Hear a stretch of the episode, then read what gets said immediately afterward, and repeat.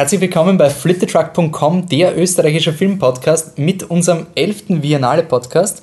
Mein Name ist Wolfgang Steiger, ich bin heute der Host, ich habe die Aufgabe von Michi übernommen. Der sitzt gerade in der Arabian Nights Trilogy und hat gesagt, dass er heute so spät heimkommt, dass es sich nicht rentiert, nochmal aufzuzeichnen. Den werdet ihr dann wieder am nächsten Podcast hören. Bei mir ist Patrick Krammer. Hallo. Und wir werden heute ein paar Filme durchgehen, die wir im Festival gesehen haben und die wir sozusagen jetzt mal in einem Podcast abhacken wollen. Am Programm steht Der Nachtmar, Christmas Again, Queen of Earth, Tangerine, Deepan und Spotlight. Okay, äh, bevor wir anfangen, Patrick, irgend, hast du bei deinem Viennale Bingo irgendwelche Events schon gehabt? Ja, ich habe schon einige gehabt. Also ich habe schon Brüste und Penisse gesehen. Ich habe ich hab schon Filme gehabt, wo der Regisseur sympathischer ist als der Film an sich. Ähm, was habe ich noch gehabt? Ich habe noch keine schöne Projektion gewünscht bekommen. Ich habe auch noch nicht den Viennale-Trailer präsentiert gekriegt. Ähm, mehr als zwei Sexszenen? Mehr als zwei Sexszenen im Film? Gute Frage, gute Frage. Hat Tangerine mehr? Ja. Naja, Tangerine hat mehrere Leute, die Sex haben, aber in einer Szene. Kann man darüber diskutieren. Kann man darüber diskutieren. also ich habe noch nicht alles, ich werde auch nicht alles sehen, weil ich bin nur in zwei Kinos und nicht in allen. Aber ich bin ganz gut dabei. Okay, dann starten wir mit Der Nachtmar. Ja, Der Nachtmar, ein deutscher Film von Akis, also Regisseur ist Akis, ein Künstler, Reporter, bildender Künstler. Er hat 2001 hat er eine Skulptur sich ausgedacht, nämlich die Nachtmar. Das ist so ein, so ein überwuchertes Viech halt, das so eine Mischung aus E.T. und Tschernobyl-Unfall ist. Also es, es, hat so, so einen Buckel und so, so, so es ist einfach total unförmig und es sitzt total verkrüppelt am Boden und, und macht immer so ein, so ein ah, Geräusch die ganze Zeit und, und schaufelt in sich hinein. Und äh, das hat er eben sich ausgedacht und dann hat er ein Drehbuch darüber geschrieben, weil er einfach einen Film draus machen wollte. Und erst jetzt, also 2001 und jetzt 2015, kann er den Film herzeigen, weil die Deutschen ihm kein Geld dafür geben wollten und er hat da wirklich lange herumgesucht, bis er die Finanzierung gekriegt hat. Und jetzt hat er es geschafft.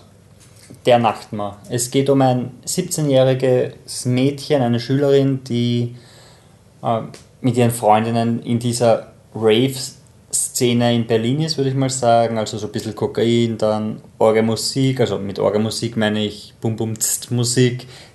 Und ähm, sie brechen halt irgendwo ein, beziehungsweise in irgendwelchen Underground-Clubs, dort wird dann aufgelegt und dann gibt es die Party und dann sind sie weg. Und der Film beginnt mit einer, äh, diese Gruppe an Mädchen fahrt gerade zu einem verlassenen Schwimmbad, wo eben aufgelegt wird und sie sieht ähm, am, einem, auf einem Handy ein Foto von so einem Fötus, so einem missgestalteten Fötus, das eben ausschaut wie der Nachtmann. Und da gibt es so ein wie ein Programm zeigt, wo man ein Foto von ihr nimmt und ein Foto von diesem Nachtmann und dann, dann morpht das eine so langsam ins andere. Und was dann passiert ist, sie wird munter, also da gibt es so einen, so einen Punkt, wo etwas passiert, das soll nicht näher beschrieben werden. Und dann ist diese Nachtmar auf einmal in ihrem Haus und sitzt vom Kühlschrank und frisst. Und sie, sie ist die Einzige, die den sehen kann und hören kann und, und wird total panisch und die Eltern wissen nicht, was los ist und schicken sie zum Psychiater und der gibt ihr halt Hinweise mit, red ihn halt einmal an, greif ihn halt einmal an, ob er echt ist. Und sie kommt halt darauf, dass das wirklich echt ist, das Viech. Und dass es mit ihr in einer Verbindung steht. Also es gibt eine Szene, wo der Nachtmar so ganz langsam ins Badezimmer von ihr geht und weil er alles frisst, ähm, nimmt er den Rasierer von ihr und schneidet sich in die Zunge, woraufhin sie dann zum Bluten anfängt. Mhm. Und dann, dann merkt sie, da ist eine Verbindung zwischen ihm. Und am Anfang hat sie natürlich Angst davor und ist total fertig und niemand glaubt ihr. Und er wird dann relativ surrealistisch mit, mit Traumsequenzen und mit Elementen, wo man dann nicht mehr weiß, was ist echt und was nicht, ist nicht echt und, und man verliert sich darin. Aber das ist die Idee des Films. Also es ist so, wenn man im Jahr immer so einen verrückten Film hat, wo man nicht genau weiß, was abgeht, aber es ist auf irgendeine Art und Weise cool, weil Themen angesprochen werden, wo man sich denkt, ja, da ist irgendwas dahinter oder sowas, das wäre der Nachtmahl. Also es wäre so dieses Holy Motors von 2015, wenn man das irgendwie vergleichen will, nicht ganz so verrückt, aber mit surrealistischen Elementen drinnen, mit, mit Szenen, wo sie auf einmal munter wird, die nicht real waren, aber dann vielleicht doch real sein hätten können. Und es wird halt die Frage des Akis selber hat gesagt, so wie er sein Drehbuch interpretiert und den Film interpretiert, ist es das ähm, mit dem inneren Freak zurechtkommen und den inneren Freak akzeptieren. Das ist sicher eine Interpretationsmöglichkeit. Es gibt da noch viele andere, also ich habe wirklich darüber nachgedacht, wie könnte man den Film auslegen und es gibt wirklich unendlich viele Möglichkeiten, was man, was man da hinein interpretieren kann und das macht ihn relativ cool. Er ist äh, laut, er ist wirklich laut, er will, dass, er ihn, dass man ihn so laut wie möglich spielt. Es ist auch kein Horrorfilm, also falls ihn jemand so vermarktet, ist er nicht. In den amerikanischen Pressen ist er ziemlich schlecht weggekommen, weil er kein Horrorfilm ist, mhm. weil er Nachtmar heißt. Und sagen, wenn er Nachtmar heißt, muss ein Horrorfilm sein, dann war es keiner, dann waren es enttäuscht. Und ja, er arbeitet viel mit, mit, mit blinkenden Lichtern, also wenn man Epileptiker ist, sollte man den Film wirklich nicht anschauen. Aber er probiert einiges und meistens funktioniert es auch und er ist wirklich cool. Okay. Gut. Dann kommen wir jetzt zu einem Film, der zwar auch viel probiert, aber im Endeffekt ein bisschen unnötig ist. Uh, Christmas Again ist, glaube ich, mein fünfter Film, den ich auf der Biennale geschaut habe, oder dein sechster Film, wo Weihnachten vorkommt. Ähm, und bis jetzt immer unabsichtlich. Also war Christmas Again auch irgendwie so mein Motto von der Biennale. Es geht um, also der Film. Allein in dieser Biennale, in dieser Biennale hast du sechs, sechs, sechs Christmas-Filme gesehen. Wo zumindest Weihnachten in einer Szene vorkommt. Spotlight zum Beispiel, Carol. Also bei, bei Look of Silence ist nicht vorkommen, aber sonst war eigentlich, glaube ich, bei jedem. Äh, und bei Deep Fun, das kommt dann später. Ähm, in Christmas Again geht es um den ähm, Weihnachtsbaumverkäufer Noel. Haha, er heißt Noel und er arbeitet als Weihnachtsbaumverkäufer. Ähm, oder Christbaumverkäufer, wir sind ja österreichisch. Ähm, und ja, ich mache es kurz, der Film war wirklich so einer dieser Filme, wo ich mir gedacht habe, das war einfach nur verschwendete Zeit. Ähm, klingt vielleicht ein bisschen hart, aber es, er hat wirklich fast nichts zu bieten. Äh, ich habe den Film deswegen geschaut, weil ich die Beschreibung im Biennale Programmheft ganz interessant gefunden habe, da gesagt worden ist, ähm, der Verkäufer trifft eben an einem Abend eine, Myster eine mysteriöse Frau, ähm, die scheinbar irgendwie betrunken ist oder sozusagen nicht zurechnungsfähig, die, äh, die bringt er dann in seinen Trailer, am nächsten Tag wacht sie auf und geht weg und er macht dann ähm, den, den Adventkalender, macht er alle Kästchen auf und dann ist gestanden im Programmheft, man muss den ganzen Film sehen, um zu verstehen, warum er das gemacht hat. Äh, der Michi und ich haben nach dem Film noch immer nicht wirklich verstanden, warum er es gemacht hat. Äh, er hat auch nicht wirklich viel Handlung und das bisschen Handlung, was er macht, ist wirklich so ein das kann es jetzt echt nicht sein. Es ist wirklich ganz banale Handlungen, ganz banale, unter Anführungszeichen, Offenbarungen. Also sagen, man hat eine Frau, danach kommt ein Mann und, und, und erkundigt sich ganz kritisch beim Noel ähm, über diese Frau, ob es der Freund von ihr ist, man weiß es nicht. Und das dauert dann halt irgendwie von den 80 Minuten, 60 Minuten, bis man draufkommt, das ist der Freund bis dahin bietet dir der Film einfach nichts, außer dass er ein bisschen herumexperimentiert. Und wenn dann die Message kommt, ist sie für das, wie experimentell der Film bis jetzt war, so unpackbar mit der Faust aufs Auge, dass man den Film einfach nicht ernst nehmen kann. Also ich habe am Ende sehr, sehr viel gelacht, weil es einfach wirklich sehr lustig fand, dass der Film auf alle Arten experimentiert mit Kamera, mit erzählerischer Struktur, mit Schnitten und im Endeffekt ganz, ganz basic ist und ja, ich, ich habe ihn wirklich bereut, mir hat er nicht gefallen. Okay, na immerhin. Sachen, die einem nicht fallen oder die man unter Umständen sogar bereut. Queen of Earth ist ein Film von äh, Alex Ross Perry, der letztes Jahr schon auf der Biennale war und Listen Up Philipp präsentiert hat. Ähm, da habe ich eine Kritik drüber geschrieben, wo ich gesagt habe, ähm, der Film ist gut, aber die Personen sind so unsympathisch und so anstrengend, dass es wirklich eine Überwindung kostet, diese Zeit mit ihnen zu verbringen. Das hat er anscheinend gehört und hat sich gedacht, du hast glaubt, die sind unsympathisch. Na, warte mal ab. Und hat Queen of Earth gemacht. Elizabeth Moss, die in Listen Up Philipp der einzige erträgliche Charakter war, was jetzt zu ihrem äh, zu ihrer Qualität äh, aussagt, wenn man denkt, wie unsympathisch sie da war, äh, hat mit dem Freund Schluss gemacht, beziehungsweise mit ihr ist Schluss gemacht worden und sie zieht, zieht besucht ihre Freundin, äh, gespielt von Catherine Wetterston, ähm, am Land. Das ist so, ein, so, ein, so, eine Villa, die auf einem See steht, weil die Eltern sind urreich und da ist sie halt und versucht eben über ihren, man weiß es nicht, die Idee wäre, dass sie über ihren Breakup hinwegkommt, was dann aber im Endeffekt endet es in einem Psychoduell der beiden Freundinnen, die sich gegenseitig einfach nur fertig machen, total ohne Grund, wie es scheint. Und es gibt immer ein, ein Back, äh, ein, ne? Flashback. Flashback, danke, kein Backflash. Ein Flashback äh, zu ein Jahr zuvor, wo die Rollen umgekehrt waren, wo gerade eben die Hausbesitzerin ähm, durch eine äh, Trennung durchgegangen ist und die Elisabeth Moss nicht für sie da war quasi und lieber mit dem Freund dann dort beim Haus war und mit dem Freund rundum getuschelt hat und sich nicht um sie zu kümmern. Also da scheint dieses Gegenspiel zu sein. Und der Film ist nicht besonders lange, dauert glaube ich 80 Minuten, 90 Minuten dauert er. Und du hast nie, in den 90 Minuten hast du auch nie für irgendjemanden Mitleid, bis auf den armen, armen Ex-Freund von ihr, der in den Flashbacks einfach mal da ist und nicht versteht, warum sich die Freundinnen eigentlich die ganze Zeit nur beleidigen und beschimpfen. Und der Film macht auch einfach keinen Spaß, weil die, die Leute sind alle so unsympathisch, dass dir diese Person fehlt, mit der du dich in irgendeiner Weise identifizieren kannst. Sie haben, außer davon, dass sie sich anfacken, ähm, keine Merkmale, wo du sagen könntest, ja, immerhin ist sie, ich meine, die eine ist so Pseudokünstlerin, da denkst du, ah, super, jetzt ist sie auch noch eine Pseudokünstlerin, die total egomanisch ist. Und ja, es war einfach kein schönes Kinoerlebnis. Und Elisabeth Moss wird dann so, scheint wahnsinnig zu werden im Laufe des Films. Das wird dann so angedeutet, auch nicht wirklich aufgeklärt, aber der Film macht wirklich keinen Spaß und ich hoffe, dass der Alex Ross Perry, den ich mag und der auch normalerweise gute Filme macht, ähm, einmal weggeht von diesen Leuten, also von diesen Charakteren, die einfach so unglaublich unausstehlich sind. Und ja, nicht wirklich spannend oder lustig. Okay, hast du irgendwas Spannenderes oder Lustigeres gesehen? Ich habe was Spannenderes, zumindest was Lustigeres gesehen. Äh, Tangerine, äh, der Film von Shaw Baker, gefilmt auf einer iPhone-Kamera, was man nicht mal wirklich mitkriegt, also man merkt, dass da ein bisschen ein qualitativer Unterschied ist oder ein stilistischer Unterschied, aber es stört ihn keiner.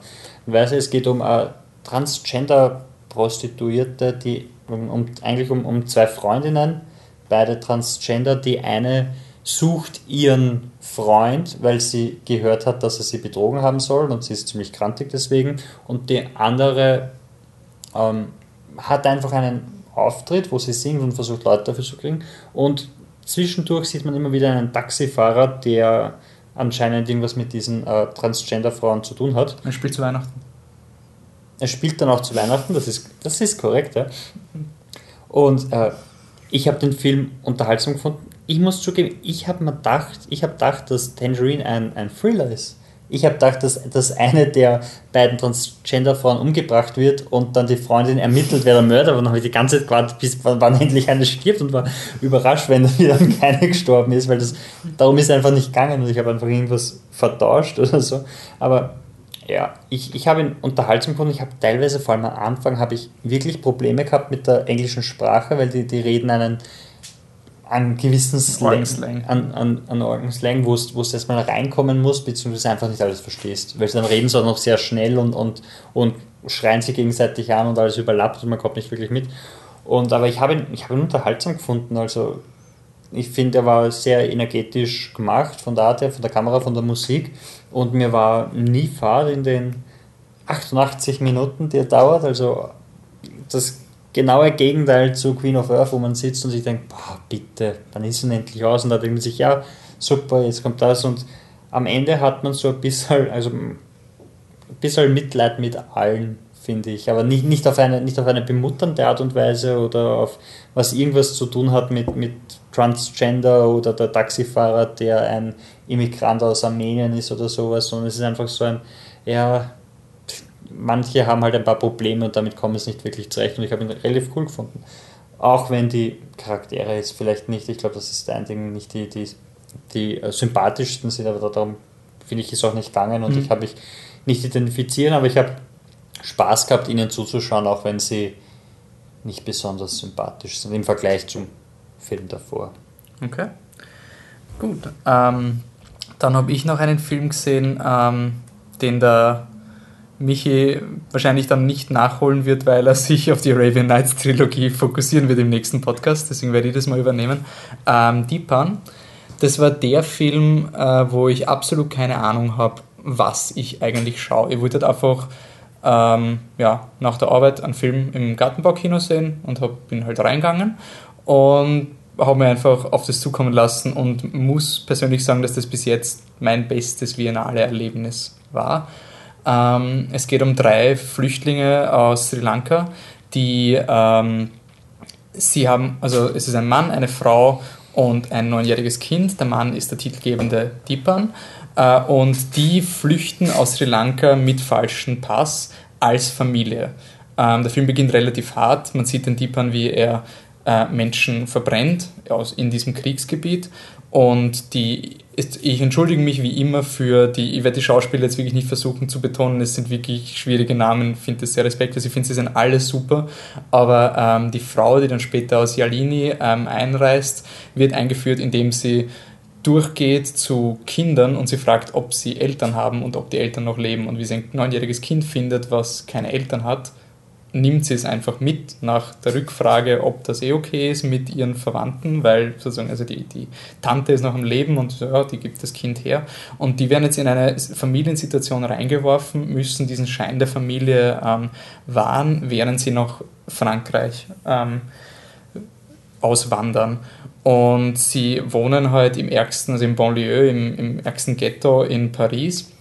Das heißt, sie erscheinen da und da wird gleich, der, der Dipan wird als äh, Hausmeister angestellt und es wird ihm gleich gesagt, Gebäude, ich glaube A bis F, die sind für dich und alle anderen weg. Nicht, also geht nicht hin, nicht auf die andere Seite von der Straße gehen. Bei dem einen Raum, da darfst du nur dann und dann aufräumen. Ansonsten, wenn da Leute drin sind, darfst du nicht. Also du kriegst gleich von Anfang an mit, okay, da, da stimmt irgendwas nicht und das ist wahrscheinlich recht illegal, was diese Leute da machen. Und was der Film halt macht, einerseits versucht er ähm, eben ein Beziehungs-, also nicht nur versuchen, er macht ein Beziehungsdrama zwischen diesen drei Fremden, die versuchen, eine Familie zu finden oder das aufrecht zu erhalten, die Probleme, die diese Leute haben und die Angst vor der Abschiebung, die jederzeit, sobald diese Familienillusion zerstört wird, sozusagen kann das passieren. Es geht auch um den Mutterkonflikt zwischen Jalini und ihrer Nicht-Tochter, wo es darum geht, dass das Kind einfach eine Mutter haben will, äh, die Integration von dem Kind in der Schule und der Tipan, der mit seinem ähm, Kriegshintergrund wrestelt. Es kommt dann noch ein anderer Charakter dazu, der ähm, Brahim. Das ist sozusagen ein Gangsterboss, für den die Frau von Deepan, also die Alini, als Putzfrau arbeitet, damit sie mehr Geld bekommen. Und das, dadurch erhält man dann ein bisschen so Einblick in dieses Gangstermilieu.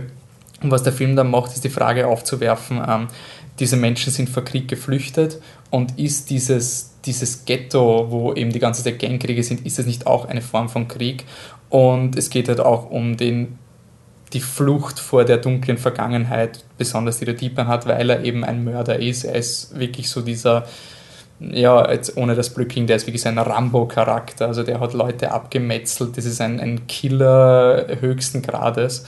Und der Film schafft es immer, dass die Charaktere echt sind und gleichzeitig nie so in dieses äh, Schulterklopfende gehen. Also ich, ich fühle mich immer ein bisschen schlecht, wenn man Filme schaut über Leute, die, denen es wirklich, wirklich schlecht geht. Und dann gibt es diese schönen Momente und dann soll man so im Kino sitzen und sich toll fühlen. So, oh, ist die Menschheit nicht schön? Und irgendwie, der Film wird mir immer ein bisschen schuldig. Ich als gut gestellter Kinogeher, der da jetzt 10 Euro, also Kinokarten oder sowas nimmt. Und dann schaut man sich das an, nachher den Leuten geht schlecht, aber ist das nicht doch irgendwie schön? Das, das, da habe ich immer ein bisschen Skrupel. Und der Film schafft es, dass es eben, es ist zwar so, es ist Schönheit in dem Film, aber es ist auch sehr viel Kampf und Furcht und ähm, er hat mich sowas von mitgenommen. Ich weiß vielleicht, was wirklich deswegen, weil ich nicht gewusst habe, worum es geht. Ich habe nicht gewusst, wie sich die Handlung entwickeln wird. Und es hat einen Moment gegeben, wo ich, normalerweise bin ich immer so, ich weiß ungefähr, was passieren wird in den Filmen und deswegen nehme ich es nur so halb ernst. Und dann hat es einen Moment gegeben, wo eine Gefahr angedroht wird für einen Charakter und ich habe wirklich, ist mir schon lange nicht mehr passiert, ich habe einfach laut erschreckt eingeatmet, so und es war einfach, das ist mir schon ewig nicht mehr passiert und nicht, weil das jetzt so originell war, sondern einfach, weil es so in dem Drama drin war, dass ich in dem Moment wirklich geglaubt habe, das könnte jetzt passieren. Es ist dann im Endeffekt eher anders passiert, aber für diese drei Sekunden war ich so richtig on the edge. Äh, Im letzten Akt macht er ein bisschen was, was ich nicht erwartet habe für das, wie ruhig der Anfang ist. Und es macht, er macht aber das, was mir wirklich taugt, ist, dass der letzte Akt etwas nimmt, was fast schon ein Klischee ist und es auf eine, eine Weise porträtiert, wie es nicht oft porträtiert wird und einfach ganz straight das macht. Das hat mir wirklich sehr toll gefallen. Ich finde, also das war wirklich für mich ein Standout-Film. Ich habe die Schauspieler spitze gefunden und ja, ich war da wirklich drin. War eine absolut positive Überraschung. Ich bin echt froh, dass ich zufälligerweise in den Film hineingekommen bin. Vielleicht sag nochmal, wie er heißt. Ah, er heißt Deepan. D-H-E-E-P-A-N. Und ich habe mir den Trailer nochmal angeschaut, um herauszufinden, ob ich ihn eh richtig ausspreche. Ich hoffe, das stimmt. Deepan. Deepan. Okay, cool. Ähm, weißt du, ob der Film in Österreich dann normal ins Kino kommt? Äh, das so. wir, reden mal du über den nächsten Film. Das ich werde es mal recherchieren. Weil ein Film, der mit Sicherheit bei uns in die Kinos kommt. Sehr gute Überleitung. Ich weiß. Ähm, ist Spotlight von Tom McCarthy. Auch geschrieben von Tom McCarthy und es geht um die Spotlight-Agentur des äh, Boston Globe, die im Jahr 2001 und davor ähm, die katholische Kirche aufgedeckt hat, wie sie mit äh, Priestern umgehen, die die Kinder zu sehr lieb haben. Also es, es geht um, um den, den äh, Kindervergewaltiger-Skandal der katholischen Kirche und wie sie weltweit eben versuchen, diese, diese Geschichten unter den Teppich zu kehren. Und Gut, das Cast braucht man glaube ich nicht. Also das, das Cast ist, fängt an bei Michael Keaton über Mark Ruffalo, Rachel McAdams bis zu Leaf Schreiber. Ist es nur ganz kurz, ist es nicht schön zu sagen, Michael Keaton als Qualitätskriterium? Das finde ich einfach so toll, dass jetzt wieder dieser Punkt erreicht ist, was so der Selling Point ist. Nicht so Michael Keaton in Robocop, sondern das Cast fängt an mit Michael Keaton. Voll. Entschuldigung. Keine Angst, der wird auch sicher belohnt werden dafür. Und äh, ja, das Beste an dem Film, also die Kamera ist, ist ganz ruhig, nichts Aufregendes, die Charaktere sind, sind sehr auf die Arbeit getrieben, also sie werden über ihre Arbeit porträtiert und ein bisschen wie eben das, was sie aufdecken, sie selber persönlich äh, beeinflusst oder trifft. Und äh, wissen sollte man vielleicht auch, Boston ist ähm, vor allem von äh, irischen Migranten gegründet, äh, aufgebaut worden. Das heißt, dort gibt es viele irischstämmige Leute, dementsprechend ähm, sehr viele Katholiken und für die war, war die katholische Kirche immer so eine Instanz der, der Moral und also eben, eben auch so, wie es bei uns ist und und die Leute wollten davon eigentlich nicht mal wirklich was wissen von diesem Skandal, weil, weil sie haben sich einfach in ihren Werten angegriffen gefühlt. Das heißt, alle, die, die rausgekommen sind, haben gesagt, ja, aber psch, das brauchst niemandem sagen, dass der Priester das gemacht hat und so weiter. Und die, die, die wirklich zur Presse gegangen sind, dann hat es halt einen kurzen Bericht gegeben, wo gestanden ist, der Priester hat das gemacht, aber die Kirche hat versprochen, dass er wegkommt. Und die decken das auf. Und das, das Coole an dem Film, finde ich, ist, dass er so etwas Langweiliges wie Recherchearbeit einfach so spannend darstellt. Also Recherche ist, jeder, der mal irgendwas auf der Uni recherchiert hat müssen, nicht wirklich spannend. Du sitzt halt da und, und googelst nach Sachen und gehst ins Archiv und blätterst es durch und in alten Büchern und so weiter. Aber in Spotlight wird das wirklich spannend dargestellt und ich war äh, alle zwei, die ganzen zwei Stunden, die der Film dauert, war ich wirklich auf einem Spannungslevel. Ich, ich, mir war nie langweilig, ich habe mir nicht gedacht, ja, jetzt könnte es ein bisschen schneller gehen oder sowas. Und ich war wirklich immer, boah, und jetzt haben sie das Element gefunden, wie, wie jetzt, jetzt könnten sie es ja schon schreiben.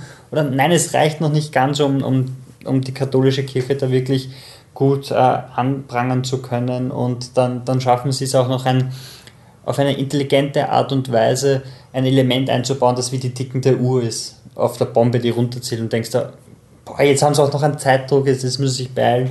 Dann, und wie sie mit diesen Leuten umgehen, die da eben über etwas reden müssen, was sie was ihr Leben zerstört hat ähm, finde ich, war, ist auch sehr respektvoll äh, behandelt gewesen und äh, auch auf äh, wahrscheinlich auf, auf wahren Begebenheiten, dass sie so umgegangen sind. Und ich finde den Film wirklich, wirklich gut, also von, vom technischen, vom Kamerading nicht, nicht außergewöhnlich in irgendeiner Art und Weise, sondern sehr Standard, aber die Geschichte hat mich ähm, einfach wirklich gepackt und, und nicht mehr loslassen bis am Ende. Und, und da sind dann auch Sachen, die mich stören, wie ja, Charaktere, die nicht wirklich ausgegoren sind oder so, so Geschichten, die so, so ein bisschen konstruiert wirken, dann nicht so, nicht so tragisch, finde ich, weil ich einfach konstant, konstant wissen wollte, wie es weitergeht und wirklich voll im Film drinnen war.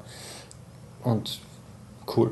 Ich glaube, es ist ein Film, der auch irre gut ankommen wird. Also ich habe jemanden gehabt, mit dem ich fast nie Kontakt habe und die Person hat mir angeschrieben, ob ich diesen Film schon gesehen habe, weil das war, die war so begeistert, so wie gut das porträtiert wird vom psychologischen her ähm, und wie das aufgearbeitet wird und sonst irgendwas. Also ich, ich glaub, kann mir nicht vorstellen, dass der nicht dass der nicht, nicht gut ankommen wird oder dass es wird schon irgendwie so ein, ein wirklich guter also ein gut recherchierter Film sein, der auch gut ankommen wird. Und, und das freut mich, weil er, er, er sammelt quasi alle Zuschauer am Weg ein und, und es ist nicht so ein, also wir haben kurz vorher über, über Birdman geredet, es ist nicht so, so ein Nischenprodukt, es ist nicht so ein, so ein spezieller Film, wo du wirklich love it or hate it, sondern es ist wirklich so einer, das ist die Idee, schaut, darum geht's und, und wir führen dich jetzt daran heran. Es gibt keine verrückte Kamera, die dich irgendwie ablenkt und es ist wirklich einfach eine, eine es erinnert einen vielleicht ein bisschen an, an Truman Capote, äh, also mit Philipp Seymour Hoffman. Ähm, was, was habe ich noch? Also, Hast du die anderen Filme von Tom McCarthy gesehen? Also der macht Station Agent und The Visitor zum Beispiel. Also The Visitor ist dieser Richard Jenkins Film. Ähm, und Station Agent habe ich halt geschaut, weil es ein Peter Dinklage-Film ist und ich wissen wollte, wie. Und es ist immer so ein. Er wirkt irgendwie wie ein Regisseur, der seine Schauspieler mal arbeiten lässt und sie nicht wirklich einmischt. Also. Mhm ich finde, bei Spotlight habe ich auch irgendwie das Gefühl gehabt, dass halt, es ist ein Schauspiel, es ist jetzt wenig der Regisseur zu spüren, ja, sondern. Er hat der Cobbler gemacht. Oh, der Cobbler ist dieser, dieser das bisschen problematische Adam, Adam Sandler-Film. Ja, okay. Na gut, nobody's ja, perfect. Ähm, nein, ich glaube nicht, dass ich schon was von ihm gesehen habe. Also, er war ja auch Schauspieler anscheinend. Ähm, Win-Win? Nein, glaube ich. Okay. Ähm, na gut. Das ist mein erst, erster Film von ihm. Aber ja, nein, aber ich finde auch nicht, dass, dass er das so, so dass das so ein, so ein, so ein Regisseur so, so durch, durchscheint, einfach durch den Film. Ich glaube, es ist in erster Linie die Geschichte an sich, die das, die das macht und äh, mhm. die Inszenierung und, und die Schauspieler nehmen ihm da, glaube ich, auch viel, viel Arbeit ab, weil sie, die kennen sich halt alle aus und wissen ganz genau, was machen, wie sie ihre Figuren anlegen. Okay. Gut, dann waren das unsere Biennale-Filme nur zum Update. Ich habe jetzt urgut super recherchiert. Ähm, Deepan heißt im Deutschen Dämonen und Wunder, wieder mal Gratulation für den Titel, und kommt anscheinend am 10. Dezember 2015 raus. Zumindest in Deutschland, österreichischen Release weiß ich nicht. Also es kann sein, dass er auch da rauskommt, aber ich habe jetzt noch nichts Definitives über den österreichischen Release gesehen. Äh, auf jeden Fall kann man sich vor mir merken, Deepan. Gut, dann war das unsere Biennale bisher. Ähm, Patrick, wenn man, äh, wenn, man, wenn man sagt, du hast keine Ahnung, was Queen and Earth, Earth wirklich aussagt, wie kann man, wo kann man dir das sagen? Am besten gar nicht, aber wenn ihr mich wegen anderen Sachen erreichen wollt, findet ihr mich auf Twitter at existentcoffee Ihr könnt mich zusätzlich über die ähm, in der Comment-Section von fliptetruck.com erreichen. Und auch auf Facebook mittlerweile, facebook.com slash fliptetruck. Ganz genau, da könnt ihr auch anschreiben. Und falls ihr dem Wolfi was sagen wollt, gibt es jetzt einen eigenen Account, Dancing Robot, ohne es, G. Man muss sagen, es macht es nicht wirklich leichter, den Leuten zu sagen, wo man dich erreichen kann. Also ihr könnt uns zusätzlich noch at flipthetruck äh, mit unterstrichen genau, flip unterstrich the unterstrich truck und wenn ihr den Wolfi direkt erreichen wollt, dann schafft ihr das jetzt at den Sinn Robot in einem durch. Also D-A-N-C-I-N-R-O-B-O-T. Wundervoll. Wolfgang Steiger geht aber auch, da findet ihr mich auch. Ähm, wenn ihr sagt, Herst, ich höre das ja nicht für die zwei Säcke, sondern ich höre diesen Podcast ja, weil das eine gemeinsame Beziehung und ein gemeinsamer Podcast ist, dann müsst ihr auf jeden Fall den Michi und die Anne antwittern. Michi ist Hipster-Saurier. Und Anne ist Viennese Cat, also Wiener, Wiener Katze. Katze. auf Englisch. Und bitte sagt der Anne, dass sie ein Regular Member werden soll bei diesem Podcast. Ja. Noch ist sie ein Gastpodcaster, aber das Also nur ihr könnt dafür sorgen, dass The wir. People Ja, macht dass- uns dass- obsolet. Ja, wir ziehen uns gerne zurück, wenn die Anne dafür einsteigt. Das Jetzt ist es on tape. Ja, jetzt ist so ein Tipp. Okay. Naja, wir haben einfach die, die Rückmeldungen der Leute, die sagen, wie sehr, wie, wie sehr sie diese beiden Menschen lieben und Ja, deswegen. wir haben so, ihr könnt uns einfach auch Nachrichten schreiben, dass ihr uns urgern hört und wir so super sind und so sympathisch und, und wissen, wovon wir reden, da, dann Die machen wir weiter. Truck Hipster. Ja, wirklich. So Bitte. Mainstream den Michi zu mögen. Ja, wirklich. Okay, gut, dann sage ich danke fürs Zuhören. Bis zum nächsten Mal. Ciao. Tüdelü.